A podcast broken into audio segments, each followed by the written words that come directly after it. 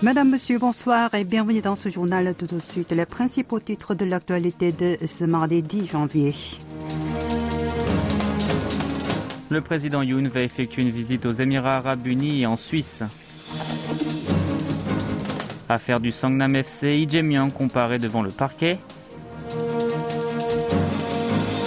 L'armée de Séoul déploie d'urgence des brouilleurs de drones dans plusieurs troupes.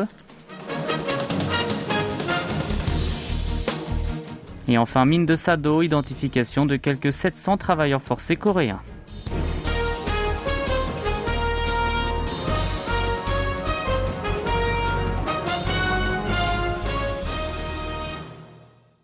Le président de la République va se rendre du 14 au 21 janvier prochain aux Émirats Arabes Unis et en Suisse.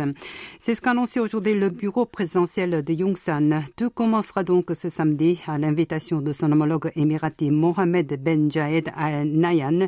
Yoon Suk-yeol va entamer une visite d'État de 4 jours. C'est la première fois depuis l'établissement des relations diplomatiques entre les deux pays en 1980 qu'un numéro 1 sud-coréen en effectue une. Au programme, un sommet bilatéral, un déplacement à la centrale nucléaire de Baraka construite par la Corée du Sud ou encore une visite à l'unité HAC, un contingent militaire sud-coréen dépêché dans la région. Le 17 janvier, le chef de l'État s'envolera pour la Suisse où il doit assister le lendemain au Forum économique mondial de Davos. Sur place, il ne ménagera pas ses efforts pour promouvoir la candidature de la Corée du Sud à l'organisation de l'exposition Universelle de 2030 à Busan. À Zurich, une rencontre avec les expatriés est également prévue. Au chapitre justice, nouveau rendez-vous pour Lee Jae-myung. Comme il s'y était engagé, le patron du Minju, la principale force de l'opposition, s'est présenté aujourd'hui dans la matinée devant le parquet de Seongnam, du nom de la ville dont il a été maire de 2010 à 2018. Il doit être auditionné vraisemblablement jusqu'à tard dans la nuit dans l'enquête sur l'allégation liée à la contribution financière au club municipal de football. Selon le ministère public qui mène l'investigation, entre 2016 et 2018, il aurait sollicité 6 entreprises basées dans cette ville pour faire des dons colossaux de 12 millions d'euros au Seongnam FC. Il leur a accordé des faveurs en contrepartie et cela lui aurait apporté des avantages politiques. Hors de question pour l'intéressé. Pour ce dernier, le club ne lui appartenait pas et il a formulé une telle demande en qualité de propriétaire d'office.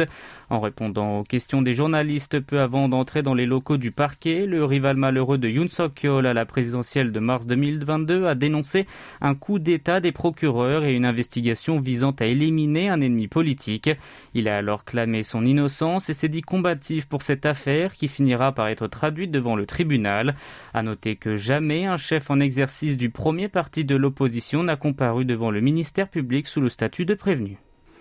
En politique intérieure, nouveau rebondissement dans la course à la présidence du Parti du pouvoir du peuple PPP. L'ancienne députée Nagewon de la formation présidentielle a annoncé aujourd'hui son intention de quitter son poste de vice-présidente de la commission présidentielle chargée des politiques du vieillissement de la société et de la faible natalité.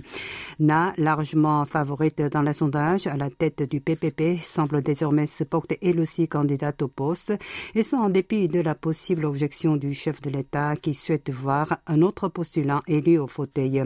Avant d'annoncer sa démission, une guerre des nerfs entre elle et le bureau présidentiel de Yongsan était engagée. La première avait présenté une série de mesures destinées à freiner la baisse de la natalité. Le second les a aussitôt qualifiées de contraires à la philosophie de l'administration Yoon, un geste interprété comme une demande de ne pas rejoindre la course. L'élection du nouveau chef du PPP est prévu le 8 mars. Vous êtes à l'écoute du journal en français sur KBS World Radio. Dans l'actualité internationale, le second vice-ministre des Affaires étrangères Ido Hoon a reçu aujourd'hui le secrétaire d'État adjoint américain à la croissance économique, à l'énergie et à l'environnement, José Fernandez, en voyage à Séoul. À l'issue de leur tête-à-tête, les deux diplomates ont donné une conférence de presse conjointe, l'occasion pour le Sud-Coréen de souligner que son pays et les États-Unis sont des partenaires clés réciproquement indispensables. Selon lui, les concertations d'aujourd'hui ont permis aux deux nations de reconfirmer les orientations de leur coopération en matière de sécurité économique et de technologie, et elles sont lourdes de sens à la fois en ce qu'il s'agit de la première entrevue d'ordre économique de haut niveau de l'année. Pour sa part, l'Américain a fait savoir qu'il a échangé avec son homologue sur les initiatives des deux alliés visant à développer le partenariat pour la sécurité des minerais clés et à promouvoir la résilience de la chaîne d'approvisionnement. Fernandez et Yi ont aussi affiché de nouveau leur volonté de déployer les efforts communs pour trouver une solution à la question épineuse des crédits d'impôt américains pour l'achat d'un véhicule électrique construit en Amérique du Nord. Une mesure jugée donc discriminatoire vis-à-vis des VE fabriqués en Corée du Sud. Le ministre sud-coréen des Affaires étrangères Park Jin a eu sa première conversation téléphonique avec son nouvel homologue chinois Qin Gang hier soir. Ce dernier est entré en fonction le 30 décembre dernier. Les deux hommes ont à cette occasion confirmé leur volonté de tisser un lien plus sain et mature basé sur le respect mutuel et l'intérêt commun à l'occasion du 30e anniversaire de l'établissement des relations diplomatiques célébré l'an dernier. Ils se sont également engagés à mettre en pratique leur entente trouvée lors de la rencontre entre Yun Sang-Yol et Xi Jinping en novembre dernier en marge du sommet du G20.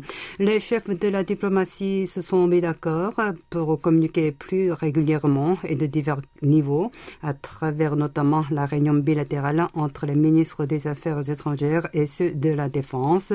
La Corée du Sud et la Chine s'efforceront également d'obtenir un progrès dans les chaînes d'approvisionnement, les négociations de suivi sur l'accord de libre-échange ainsi que les particules fines.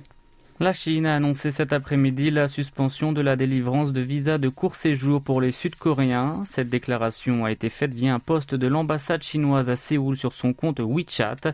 Il s'agit d'un acte de représailles contre la décision de Séoul de réintroduire des restrictions pour les voyageurs en provenance de l'Empire du Milieu en raison de la propagation du Covid-19.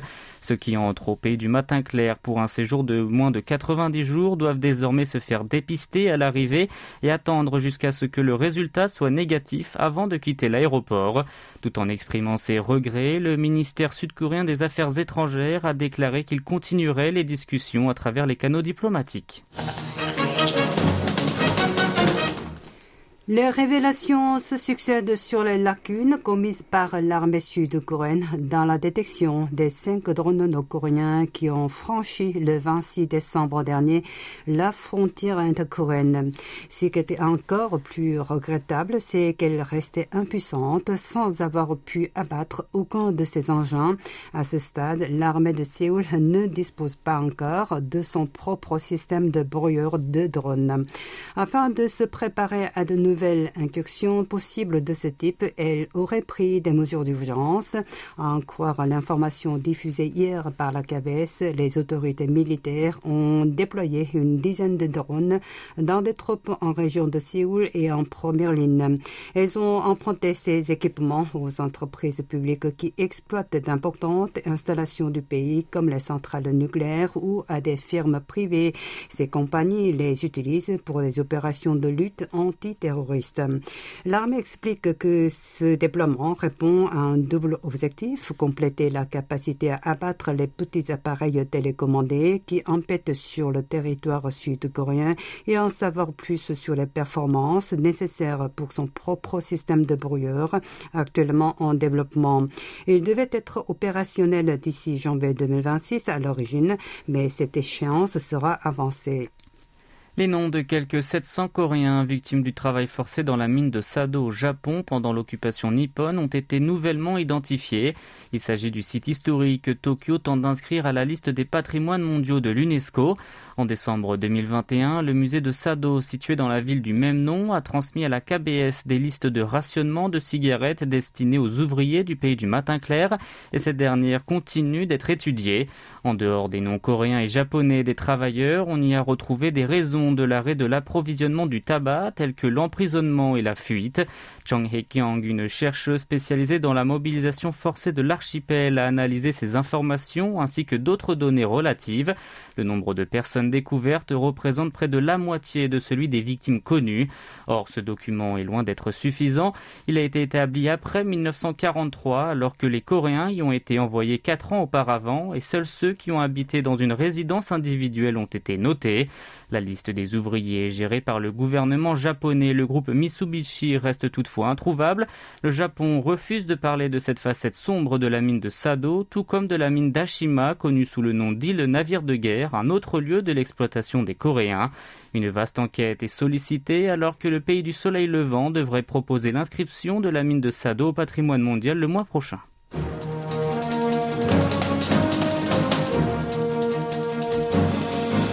C'est la fin de ce journal qui vous a été présenté par Yun Hye Jung et Maxime Lalo. Merci de votre fidélité. Bonne soirée à l'écoute de KBS World Radio.